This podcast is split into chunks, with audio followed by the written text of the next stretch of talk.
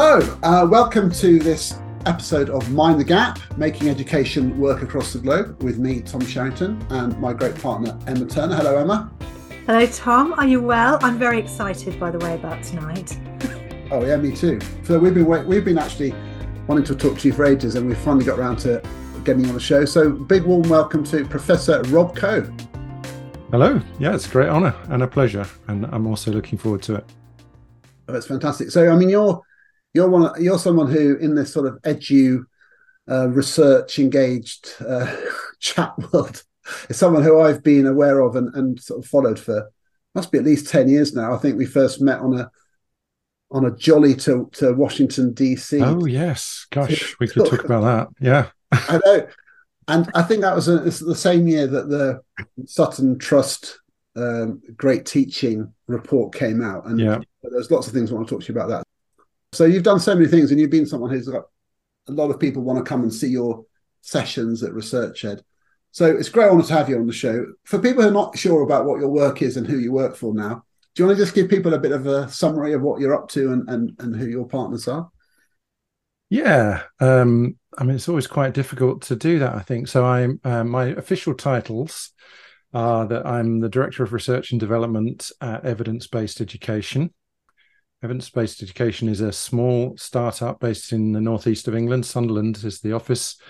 Uh, I think there's 14 of us now, something like that. And we are basically about supporting teacher learning, teacher growth, teacher development by using research evidence, I guess. I mean, that in a sense, everybody's doing that. So that maybe doesn't tell you much, but that that's the uh, the day job. And I work four days a week for EBE. So that's most of my time now. Um, I also I'm a senior associate at the Education Endowment Foundation, and um, that means I just do bits of consultancy really here and there and little pieces of work for the EEF. I've been involved with the EEF really from its beginning in 2011, I think it started. Um, and you know, I think it's a great organisation. uh, so really happy to be part of that. And I do other bits and pieces as well, sort of freelancy stuff um, for different people. And um, but but I would say uh, if someone says to me, you know, what do you do? I'd, I'd say I'm a researcher.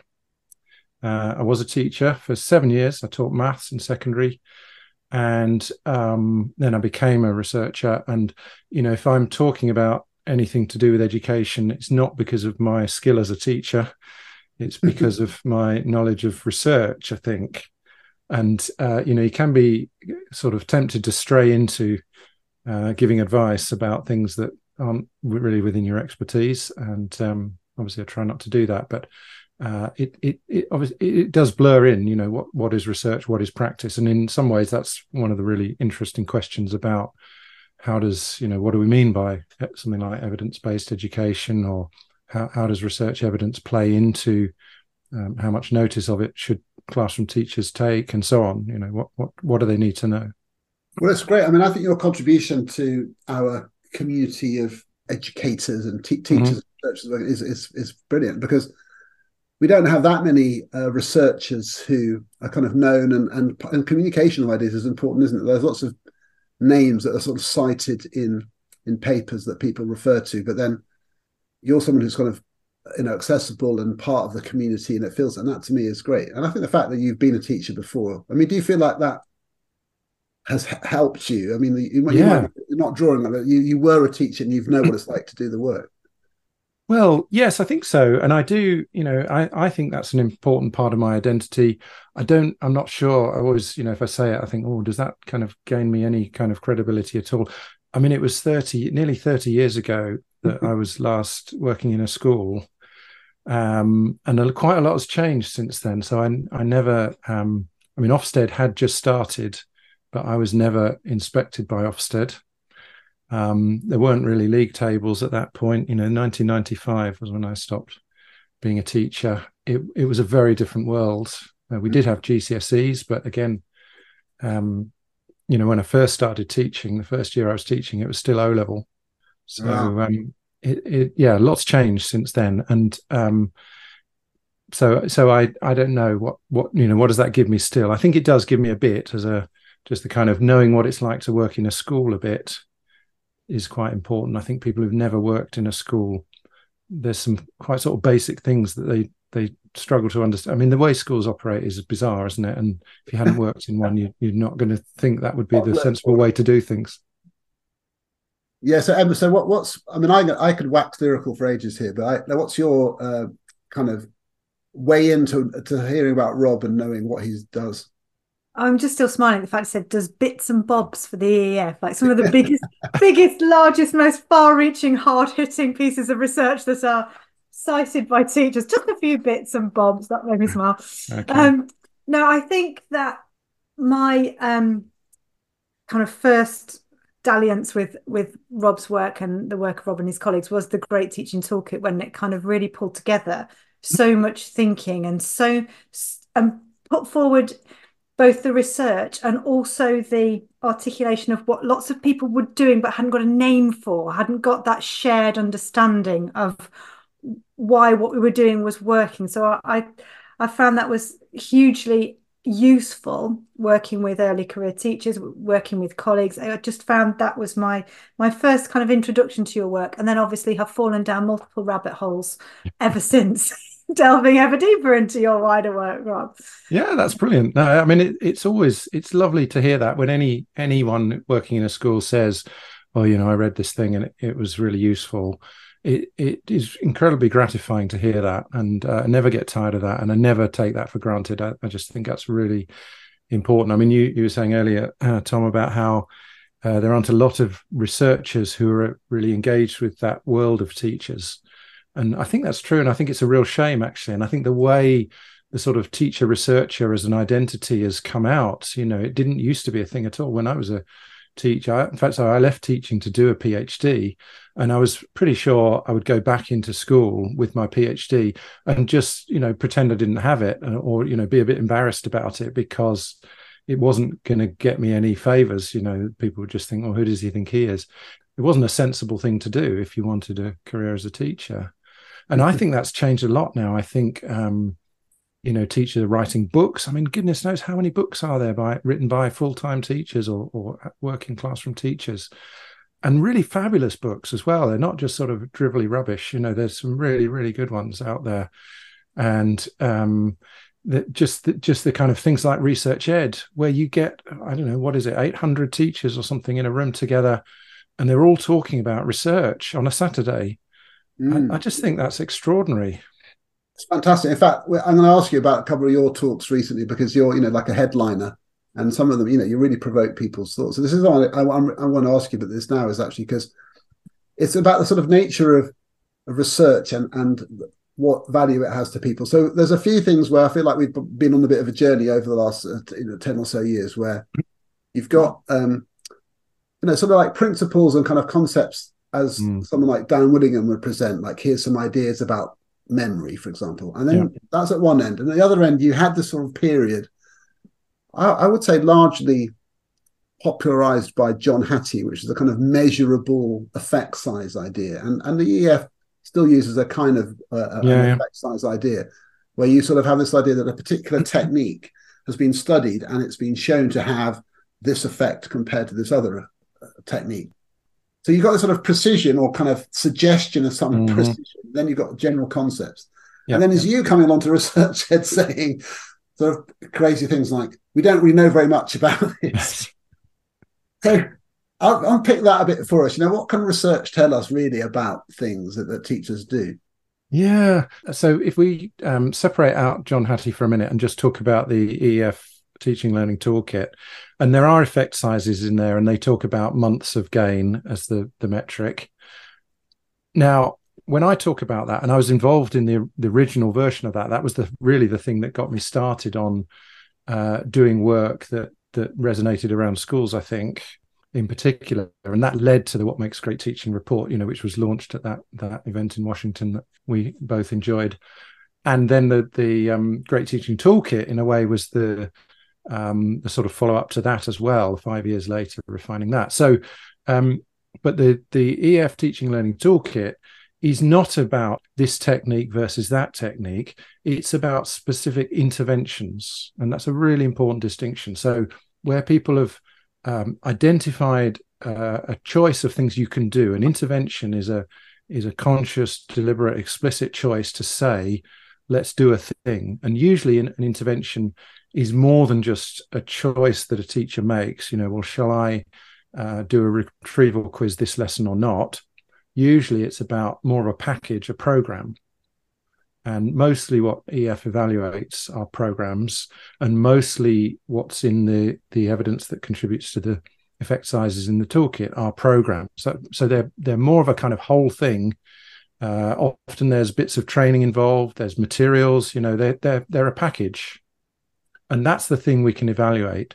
What's really hard to evaluate is um, much more of the kind of everyday choices about. Um, I can see a few students at the back of the room not really paying attention. Should I do A or should I do B? You know, where A and B are two real things you might consider. And I'd say mostly we don't have a lot of research that can answer that kind of question.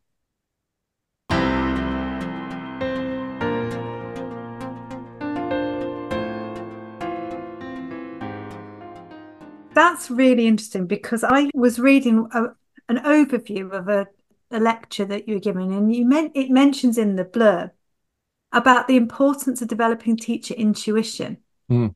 And I really wanted to ask you tonight about what your thoughts are on what or how you develop that intuition. It, is it innate? Is it developed? How do we refine it? Um, because I'm I'm guessing that that's what helps you to make those choices yeah. in the moment. Exactly. Yeah, I think so. Yeah. So intuition is really interesting. You know, we all have intuition, don't we? We have those gut feelings. We have that kind of immediate response to things. Often, uh, in situations where we've reacted before we've even realized we had a choice or you know we've, we've we've made a choice or a decision and often it's quite subconscious or below the level of awareness and when you think about classrooms um, that's so much what you need. I mean they're, they're, such hectic places. They're such busy places. There's such an overload of of cognitive well load. You know it's just far too much. You can't process it all because you've got so many people doing so many different things. And um, you know things can just go off the rails so quickly. And almost always if you have to stop and think about well what am i going to do here? You've you've missed it know it's too late. You can't you haven't got that time. And you also haven't got that brain space to do it. So intuition has to be your friend here.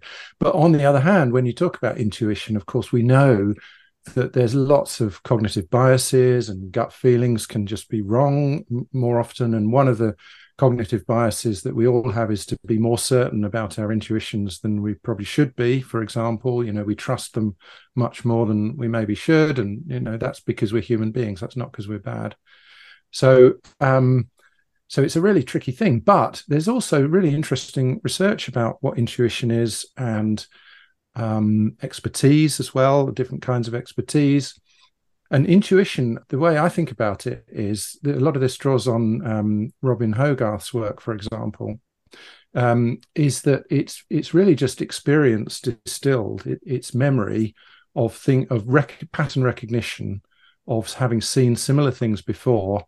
And you know, the last time I was in this situation, I did this. It didn't end well, so I'm going to do something different or last time it did end well and i'm going to do the same again and so we're recognizing patterns in situations and we're learning behaviors that we've done before essentially mm-hmm. and and uh, making those well trodden paths that then become the natural thing that we do without having to think too hard about what we do because again one of the characteristics of human beings is that we don't like to have to think too hard we like to just do stuff that's easy and obvious so intuition is our friend there, provided that we have enough experience and enough valid experience. And again, Hogarth talks about um, kind and wicked environments, the idea that some environments are good for learning in because you get good feedback about whether things are going well or not. Um, and so you can improve, you can learn from feedback that's inherent in the situation. And that helps to build the intuition that you need. And uh, in a wicked environment you don't you either don't get much feedback or you get feedback that's misleading or unhelpful or, or, meaningless. And so then it's really hard to learn and you you sort of plateau. You don't actually improve. Experience doesn't turn into improvement.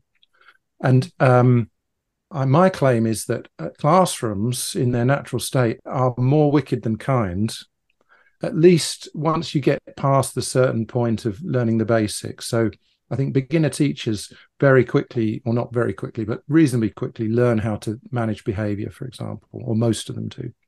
And they improve massively. When you see them come in new that you know they're terrible mostly. Not all. I know some are, are, sort of natural geniuses at it. I never i was always terrible at it. I, I really had to struggle to learn how to uh, manage behavior and manage a classroom um, and i got a bit better but i i didn't get as good as i think i could have been but uh, one of the reasons people do get better is you you're always you're immediately getting really good feedback about whether what you're doing is working in relation to managing the room and managing students' behavior. But in relation to some other really important things, like um, is anyone in this room actually learning anything? It's really, really hard to get good feedback. Um, because learning is invisible. It happens in silently inside people's heads. There's no obvious sign of it. So that's really how I got into the the poor proxies. You know, that was another. I was, I was going to ask you that. That was like, you know, that was going to be my next question because to me that that is like, you know, right up there in the the ProfCoe, you know, like top yes all-time greatest hits. Yes, and it's probably one one of the conference slides. You know, if you had to rank in the most tweeted conference slides, your poor proxies one, and it, right. It, came from that Sutton Trust report sort of sort of celebration tour. Because I'm not sure if it's something explicitly like that in the report itself, but yeah, no. Talk- so it came out of, um, I mean, just just sort of unwinding the history. So the the first thing, as I say, I think was the um, toolkit stuff, which is just basically so that came about in 2010 was the first version of that, and it was because there was discussion. It was there was an election in 2010 in England, and all three parties were talking about this idea of a pupil premium. That was new then; we hadn't had it before, and they had slightly different notions of what it was and how much money it was going to be, and so on. But um, well, slightly naively, perhaps we thought that this might be extra money for schools, and that they would therefore there was a kind of free choice there would be some level of free choice about well how do we spend this extra money? And the sutton trust had done some um, surveys and polling and focus groups and things of school leaders. And the things they said they would spend it on were well we'll we'll have some more teaching assistants or some more teachers so we can have smaller classes. Uh, and we knew this is uh, steve higgins and myself basically that those were both quite problematic in terms of uh, I mean, not necessarily bad things to do, but if what you wanted was to help more students to learn more, they were both likely to have quite small impacts and likely to be really expensive. So there were almost certainly better things you could do with a small amount of money than hiring more teaching assistants or uh, more teachers. So there was a mismatch between, I think, reasonably good and clear evidence about what are likely to be best bets for spending a bit of money uh, and what most head teachers said they would do with it. And that's why we did the um, the toolkit originally to say, well, here's what the evidence says about class size and, and about the impact of teaching assistants. Some of that was quite controversial because it basically said they don't make any difference. I mean, there wasn't a lot of good research about teaching assistants, for example. Um, and there's been a bit more since. And I think what we know now is that they they do or certainly can make a positive difference. It's not huge though um, and they are quite expensive compared to other things. So, you know, these are trade offs. I, I, don't think the position has really massively changed on that, but it has changed a bit. Uh, and it was it was controversial and still is controversial, and you know it's an example of where we need to be careful about mm. uh, oversimplifying research. But that uh, the the things that the um, research says are effective are things like feedback and um, metacognition interventions and that kind of thing and um, and I'd present this research to to teachers, and they would often want to argue with me, which I love. I, love it when people argue with me, and they would say, uh, "Well, how can how you're saying class size doesn't make a lot of difference, but you're saying feedback really does? Surely we can give better feedback if we have smaller classes." And you know, that seems like a contradiction. And those discussions got into talking about pedagogy, basically. Well, how if you've got a class of thirty are there strategies that you can use to give students feedback or to get feedback from students about what their current levels of thinking and understanding are? And uh, you know my question would be something like well if you've got a strategy uh, that you think could work with a class of 15 but couldn't work with a class of 30 then tell me what that strategy is um, and nobody could because there aren't you know there are strategies that could work with a class of five that wouldn't work with a class of 30 but basically if it works with a class of 15 it's pretty much going to work with a class of 30 and no one's talking about reducing class size below 15 because you know if you go from 30 to 15 you've more or less doubled the unit cost of providing education. And and you know even in 2010 when there was lots of money in schools nobody thought that was possible. So uh, it's not really on the table i think and so that pedagogy discussion sorry this is a rather long answer got into um, thinking about well what exactly is you know what's the point of being a teacher in a classroom it's about learning and some of those discussions with teachers seemed to me that they weren't really focused on learning. So they would say, like, well, I can give more attention to students if there aren't as many. Yes, you can give more attention. Does that mean more of them learn more? Because it may not, you know, and giving them attention, it seemed to me, was a just a, a quite a weak proxy for um, the assumption that they'll they'll actually learn more. They might or they might not.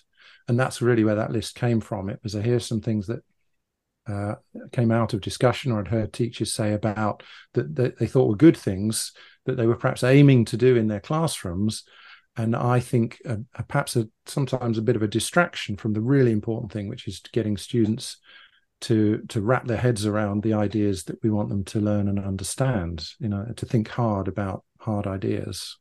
So, so it's an, amazing because then you have to think about well, what a good, what a good sort of uh, this idea of, of proxies for learning. You know, full yeah. stop. It's the idea. I mean, I'm going to read it out now because this, this is a slide I've got in front of me. It says four proxies for learning. Students are busy. Lots of work is done, especially written work. Students are engaged, interested, and motivated. And thinking, damn, not even that. Um, students are getting attention, feedback, and explanations. I like this one. Classroom is ordered, calm, and under control. The curriculum has been covered and then not uh, this one. At least some students have supplied correct answers. That's like saying it's kind of such a bubble bursting list. You think, oh god, like what am I left with? Yeah. Yeah. I mean, I, have always tried to make clear, and I suppose I haven't made clear enough. But um, those are all good things. You know, they're not. None of those are things that I wouldn't want to see in a classroom. If I go into a classroom, you know, it's better if it's calm and ordered than if it's chaotic and and crazy. Um, it is better if students have done some writing or, or some work. You know, it is all those things are good. Uh, it's just that they're no guarantee, so they're sort of necessary, but definitely not sufficient. I remember Rob sitting there. It's my first year of headship, 2010. I remember okay. sitting there with that on my desk and going, "Oh, your date." I'm thinking, how do I have this conversation with staff now about, you know, I've just taken on this role. How do I actually sort of throw that hand grenade into the conversation and say, this may all look really lovely, yeah. but it's not necessarily moving children's thinking forward. So yeah. I just, when you said 2010, Tom, I had a little flashback to my oh, very dear. right. but that that kind of brings you on to so if if they're kind of the poor proxies and then you suddenly realize that you might have a bigger job on your hands i wanted to sort of talk about implementation because there's a lovely line in that you said about tiny and the effect of tiny and slow changes because sometimes you as a head or as a senior you read a report you think i've got to do it i've got to do mm. it now i've got to do it i've got to do it quickly it needs to be have been in place by yesterday mm-hmm. So it was just your thoughts really on. So you found this as a leader, you've you've stumbled across or you found this information. How how do you go about kind of reining it in and doing and doing things in that sustained, cumulative, slower way? Yeah. Well, so school leadership is a little bit of a mystery to me, if I'm honest. I'm not. I've never been a school leader. Um, I have written a review about school leadership or the research on school leadership, so I, I feel like I've jumped a little bit into that pool. But um, as far as giving school leaders advice about how to do that, I don't know. I do think one of the things I see though is that um, there's a kind of action bias in this that which we we feel compelled to do stuff, and actually often what's more effective is not to react to things, not to certainly not to overreact to things, not to try and add new things to do as well, Um, quite often, I think what what schools need is stuff taken away uh, so that they can really pare back and focus on the basics. And I know that's really, really difficult to do as a leader. I do um, have experience of that um, as well. And I think that uh, genuine improvement is mostly very slow and and steady. You know, it's incremental. It doesn't have. It's not transformational. It's not. There's not a big bang. I think you sometimes you need that big bang. Sometimes you need to get buy-in, and you need to see dramatic change. And uh, there are some aspects of of leadership. You know, when, when schools are really in chaos and behaviour is just terrible, and the way everyone feels about the institution is is really gone down then I think you know getting sorting out some of those things and re-establishing some norms and and rules about behavior and those kinds of things that can have a really dramatic effect quite quickly. But that's just creating the hygiene for the learning to be able to begin. That's not that doesn't directly impact on learning. And learning is the most important thing. I you know keep coming back to that. I think it's all the other things are in the service of learning really. It's about what's going on inside children's heads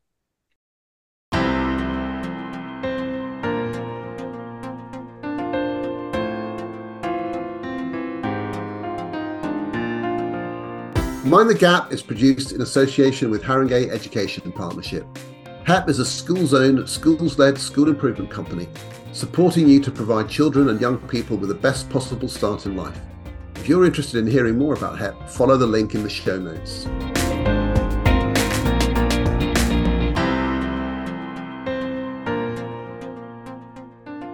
So, in evidence-based education, you've got a, a, a, whole program out there, which is you know another you know, toolkit, great teaching toolkit. A lot of people are talking about that and using that, and but it's sort of supported by a model for great teaching, which is a kind of framework for for understanding teaching, and yeah. it's got these four. I think you call them dimensions. Yeah, I list them out. They're, they're, they're uh, understanding the content, which I guess is curriculum, creating a supportive environment, which is like behavior and other things maximizing opportunity to learn, which is interesting because that's a slightly subtle one around, uh, again, linked to behavior. But yeah. the main one, which is the bigger one, is activating hard thinking. And that to me is just like a, a genius bit of phrasing there. But that, those four areas, really, when you look at it, it's like, well, there, there we go. That's, it's probably, I said this when I sort of first saw it, like the best sort of A4 capture of teaching I've ever I've ever come across. Um, to be so succinct and yet so kind of thorough, thorough at the same time. Mm-hmm. Mm-hmm. How, how, did you? What was the process to devise that? Well, so the foundation was the the Sutton Trust report, the What Makes Great Teaching from 2014, and um, that was an attempt to try and start looking at the research on pedagogy and and what teachers do in classrooms and what we know about um, the the the activities, the strategies, the behaviors that are likely or most likely or, or, best best bets, best evidence that we've got. These are the things that are contribute to more learning happening. Um, and there's a fair bit of research on that. And we looked at um, intervention studies, so where you try to change how teachers behave in classrooms, for example.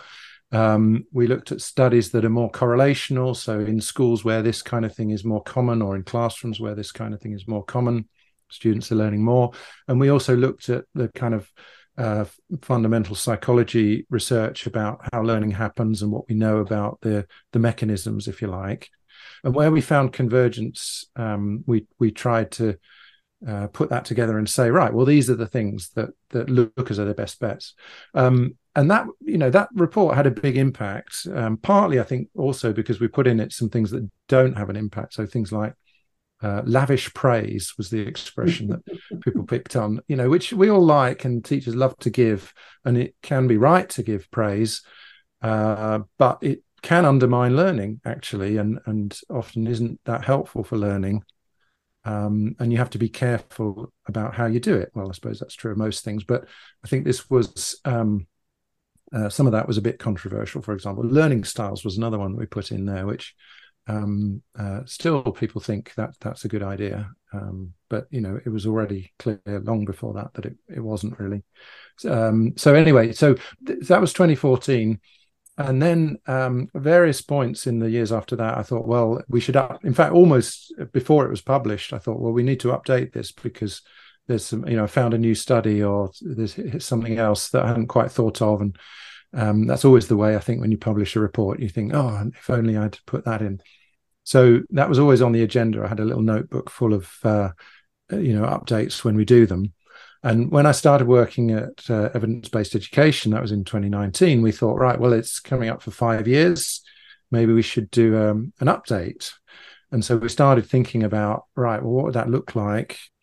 And I think um, uh, one thing that I had in mind was to improve the way we communicate um, that overall structure, you know, to try and break it down. And there was lots of really uh, good research, uh, research from from Germany and the US and and and um, Norway and you know many other countries where they have these these uh, convergence of models about the things that make a difference, and they're broadly the the dimensions two, three, and four of the model. So the relationships, which is um, uh, dimension two, the the maximizing opportunity, which is really about managing a classroom and behavior, and then as you say activating hard thinking dimension four those are in a lot of models the stuff about the curriculum was a bit more specific to england at that time because we had this um, uh, much more talk about curriculum the, the new framework from ofsted for example was very heavy on that and lots of people were thinking hard about their curriculum i think probably driven by ofsted.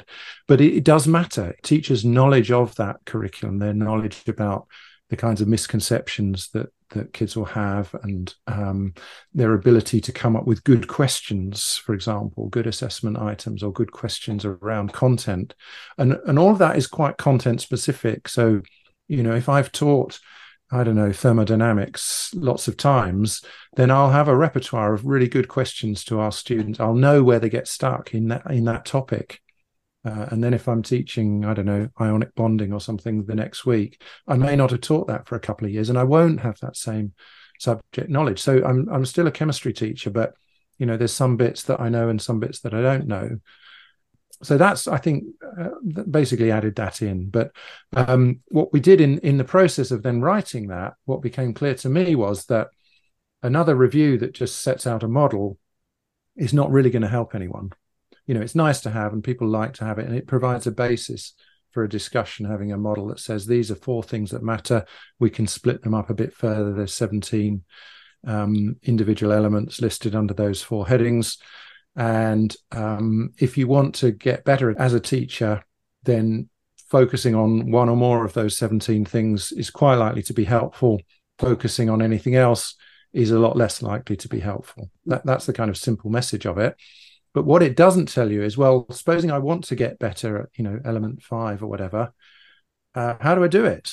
How do I get better at, um, you know, building um, relationships of, of trust and respect with students if I don't have that? Or even if I do have it, I can still improve it.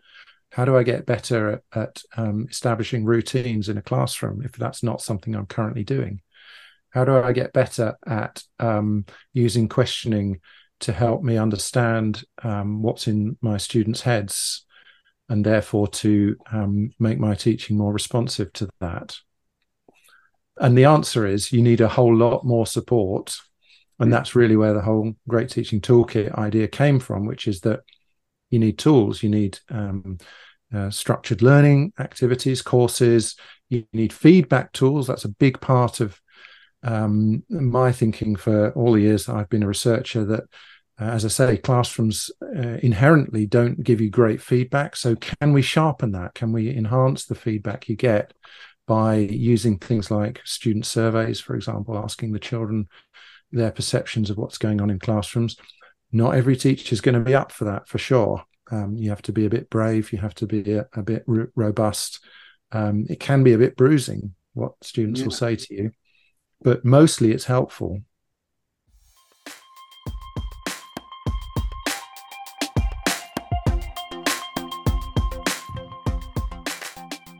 Yeah, I mean, it's very. I mean, I think it's because I mean, Emma, you, we've had this discussion a few times that you know a model, a kind of reference point, is helpful to even just develop a shared understanding between a group of teachers about what the problems are that we're trying to solve, and then of course they have solutions. And today I was talking about continuous provision. Um, oh, welcome to my world, Mr. Sherrington. I was an ethics school yesterday where where the continuous provision there was um, was pretty spectacular. It went up to year two, so there's like um, and so I mean Emma. So do do you find these sort of frameworks uh, are, are as relevant as in early years as they are to a sort of secondary math teacher? I think that it's it's quite tricky to say this works in this space this doesn't work in this space this do, because there are elements that are all transferable but not necessarily directly congruent so you will have there will be times in early years or times in key stage one where you will have children all together. And so you're going to need strategies for dealing with a larger group. There will be other times where you're working in provision where you're trying to elicit children's understanding of what sense they're making of their um, play or their interaction with the environment, where you still need that repertoire of rich questioning and knowing how to elicit thinking from from children. So I think that it's not a kind of an all or nothing yes or no. It's knowing as a teacher, how do you develop a great understanding of what great questioning is, or what great modeling is, or what great scaffolding is. And then in your phase, thinking, okay, well, I'm not going to sit all the children in rows all afternoon when they're only age four. That's not appropriate. But I still need to ask these children great questions to elicit their thinking and to move their thinking on. So, how can I use that toolkit to apply it in my context? And I think one of the one of the problems that essentially happens is that phases try to replicate each other rather than actually respecting the stage of development of the child yeah. um, and saying like this is what we know about kind of cognitive science this is what we know about teacher development and this is what we know about child development and let's look at through all the lenses to see which bits I need to apply in this context for this child in this phase. But it's not a case of this is for secondary, this is for primary, this is for early years. I may have got that totally wrong.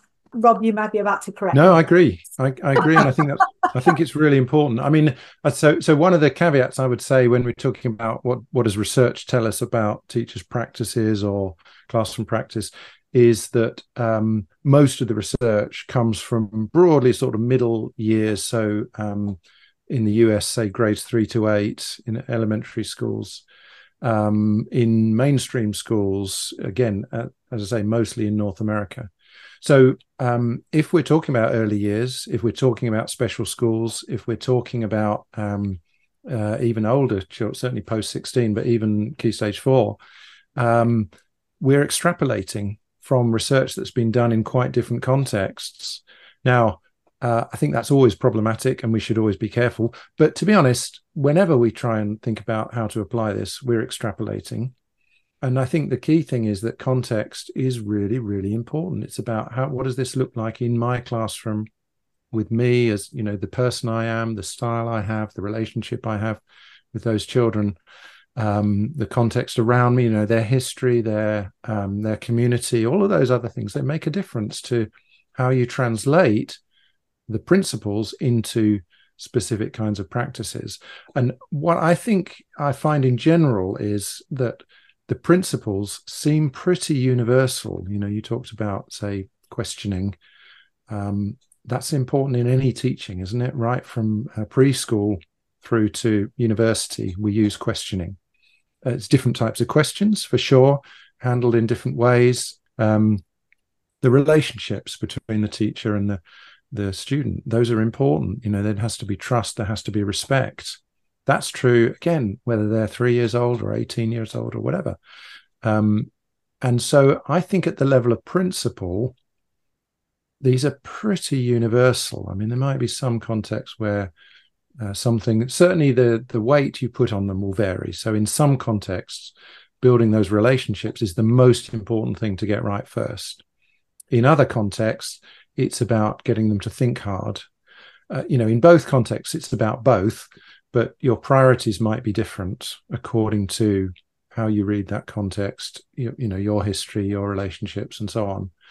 So uh, teachers have to be able to make those judgments. And you know there again we come back to intuition we come back to expertise that there is no there are no recipes here. You can't say uh, follow these steps and and everything will be fine because um, it, well, rather like with recipes, actually, you know, two people follow the same recipe. It's very rare that they'll produce exactly the same dish because there's a lot of stuff that's unstated in a recipe about uh, what you do that isn't spelt out in detail and in, individuals bring different things to it and you know maybe their ovens are different temperatures or whatever. But uh, you know a recipe doesn't fully define the whole thing. So i think it's the same with teaching that you have to have that expertise like like the person who understands when they read the you know beat the egg or whatever what that means the same thing with the teacher who um, you know, is reading, let's say, reading a walkthrough and thinks, right, okay, I can visualize how this works. Without some expertise, they can't actually. No, you're right. I and mean, so, part of what we have to do is to build that expertise, that that judgment about, um, you know, we talk about the why, how, when, and with what.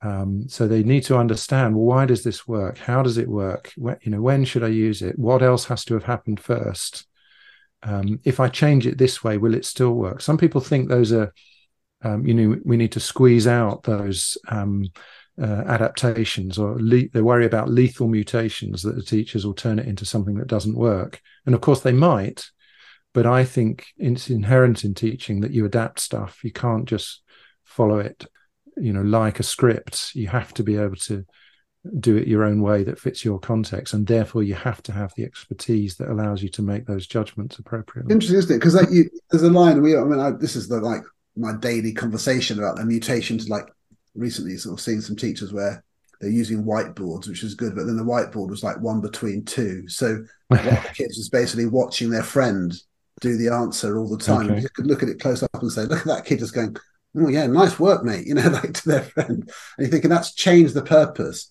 but Mhm. then there's a difference between that and an adaptation, a teacher with a certain character and a bit of a kind of je ne sais quoi about them, like doing their thing. And you're thinking, well, look, no one else can be that. But look how how they've made that work through some of sheer force of character. So I want to just we're, we're going to run out of time before we before we know it. I want to ask you about this whole thing about the the, the research you've done into teacher development and the kind of the last uh, year's research at um, Bombshell, which was um, you know, is, is instructional coaching the, the new brain gym? Uh, and the answer of your talk was no. yeah I spent an hour fretting, thinking thinking, oh my god, you know, it's he's going to say it's all rubbish, but you didn't. You said, you said basically it's difficult to get right, and kind of therefore often Yeah. isn't what it what it says it is. But that, we haven't got that much time. But what's your sort of message around that that you'd like people to sort of explore further, maybe? Well, I, I partly I think what I was trying to do was was to puncture a, a little bit of a bubble there because it seemed to be it, it's become a bit of a craze and people are talking about it a lot and lots of schools are doing it and um, it always worries me when these things become suddenly very popular because I think well the evidence on this hasn't really changed. You know, if it was a good thing to do three years ago, it's it's still a good thing to do now, and if it wasn't, it isn't. So so those sorts of sudden changes are always, I think, uh, a cause for a little bit of concern or a, a bit of a flag. Um, I think, I mean, there's lots of good evidence about coaching. We can call it instructional coaching if you want to. I'm not sure that makes any difference, but um, it, it definitely can be effective. In in a lot of research studies, it has been effective. Not in all. So in some studies, it, it um, turns out uh, to be a bit disappointing. And I think my concerns about it are that um, it's partly about the scalability. That in order to do, it's a really quite an expensive thing to do. It's a bit like class size. You know, it does increase the amount that students learn. It's just very, very expensive to do. And coaching, I think, can be the same, especially if we're going for one one to one. And you know, a lot of models do specify that that is how you have to do it. So um, that means the person who's doing it has to find that time to do it. Who are they? Well, they're likely to be some of your best teachers. So we're taking all our best teachers out of the classroom to give them time to do this support for other teachers. And it might be that has such a big effect that it compensates for taking all our best teachers away from from the direct impact on children. But um, I'm not sure that I'm convinced about that. And I think the kinds of skills and expertise that you need to be a great coach are uh, first of all we don't really know enough about what they are but secondly they're almost certainly in pretty short supply like all expertise so I worry what will happen when people are doing this role because they think it's what they need to do, but they don't really have the skills and expertise to do it well. Um, you know, it's a bit like your example with the whiteboards that you know people could see that and they could think yeah that's great you know you're using mini whiteboards but actually it's not quite working and, and it takes quite a lot of skill to even just to be able to see that perhaps and certainly to think about well here's a suggestion or um, uh, getting them to understand what you know see their own classroom a bit more faithfully or, or whatever it is you think things i think they're just quite hard to do Mm. So um, just a bit of caution around it. I think I'm not saying it's a good. I mean, if I if I'm in a classroom and I have a chance to be coached by you know Tom or Emma, I'm going to bite your hand off. I'm going to say yes, please, and, and help me. But you know, if it's my colleague who um, you know is probably no better than I am, uh, I might think. Mm,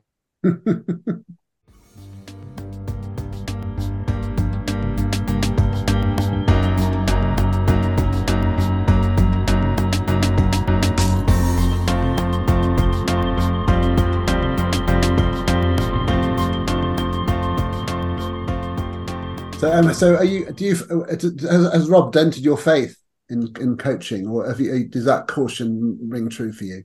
No, I think that uh, I think the caution is very necessary. If you're going to do something, you need to do something from a really informed standpoint, where you know that you've got the skill and the expertise of the people in the room to make it work. I think saying you're doing something because you think you need to be doing it isn't necessarily going to have the the effect that you want it to. So if, if it's done with time, care, and skill and knowledge, then great. But if we're just doing it because we think we've got to do it, there's probably other things we could do that might have a little bit more of an effect.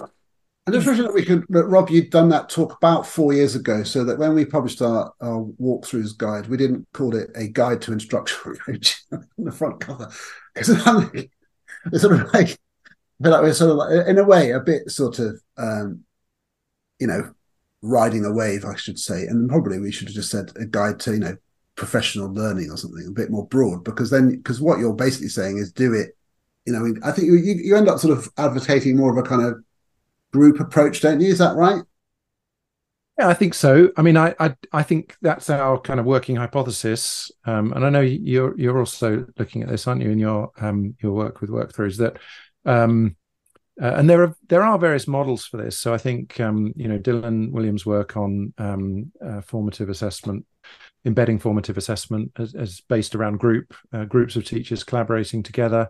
There's um, really interesting work from a researcher called Jenny Gore in Australia, who's done uh, great work on this as well. And they're all just trying to explore how to make collaboration among teachers work and collaboration it's a bit like coaching as well you know collaboration can be terrible i've i've been put in groups with teachers to do stuff and just thought you know please um, swallow me up world because this is terrible. And you know it isn't it doesn't work well.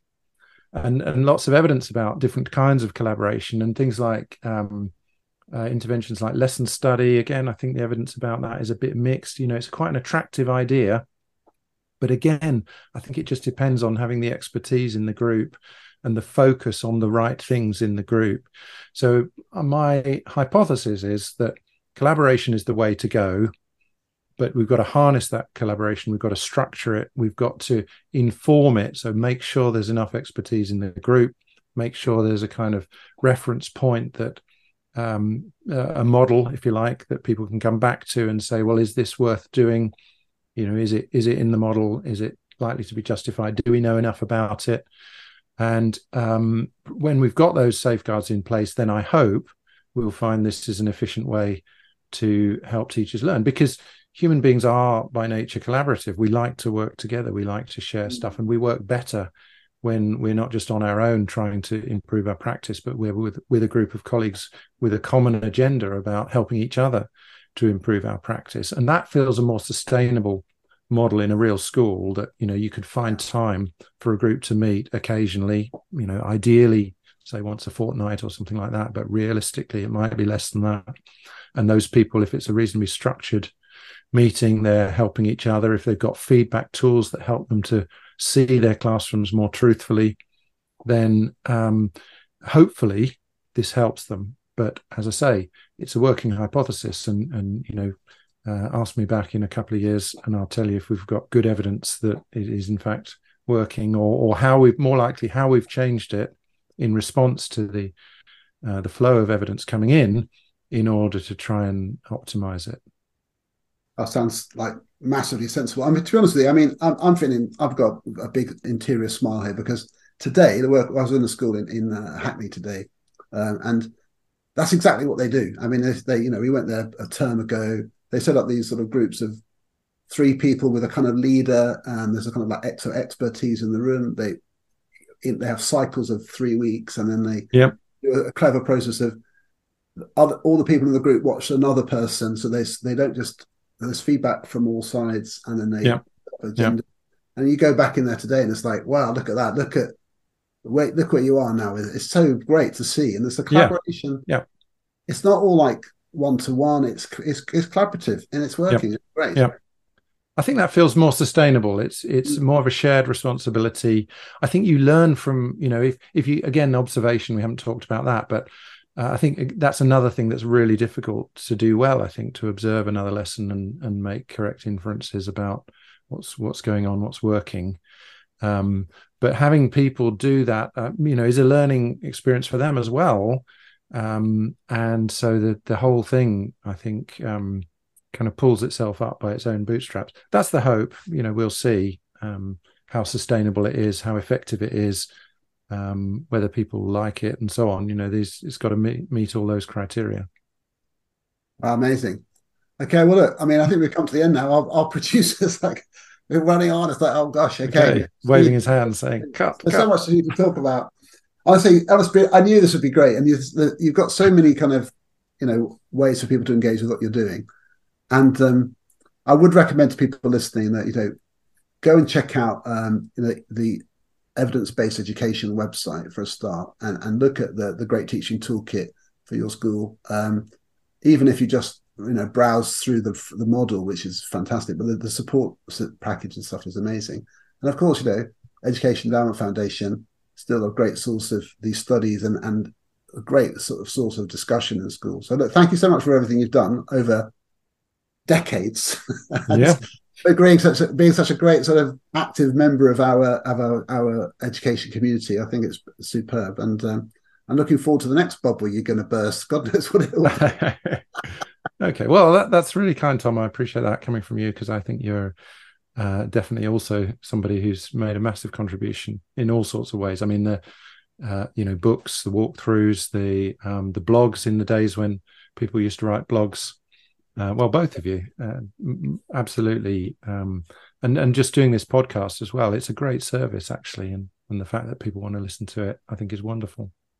Yeah, well, thank you so much. And we know we get we get great feedback from people all over. Um, the person I was working with, they were saying she listens to our podcast every Saturday. She's goes for walk, walks on the beach. So, um, so thank you very much. Uh, thanks so much to, to Professor uh, Rob Coe and thanks to Emma, as always. Uh, and we'll see you again. We've got some great guests lined up. Thanks for joining us. Education, uh, mind the gap. Uh, what's our phrase? That was slick, Tom. That was really slick. Making education work across the globe. That's it. I mean, that is. I can't even remember our own tagline. it's, it's, good that you've been practicing that, isn't it? I know. I mean, I'm, I'm a I'm a slick pro, as everyone knows. But yeah, here we go. See you soon, folks. Thank you very much. Bye.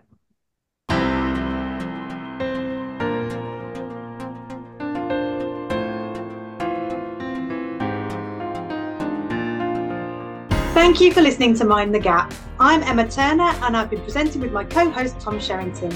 If you enjoyed this episode, please leave us a review, share on social media, and subscribe wherever you get your podcasts. Find us on our YouTube channel, search Mind the Gap with Tom and Emma, or head over to Spotify for an audio version.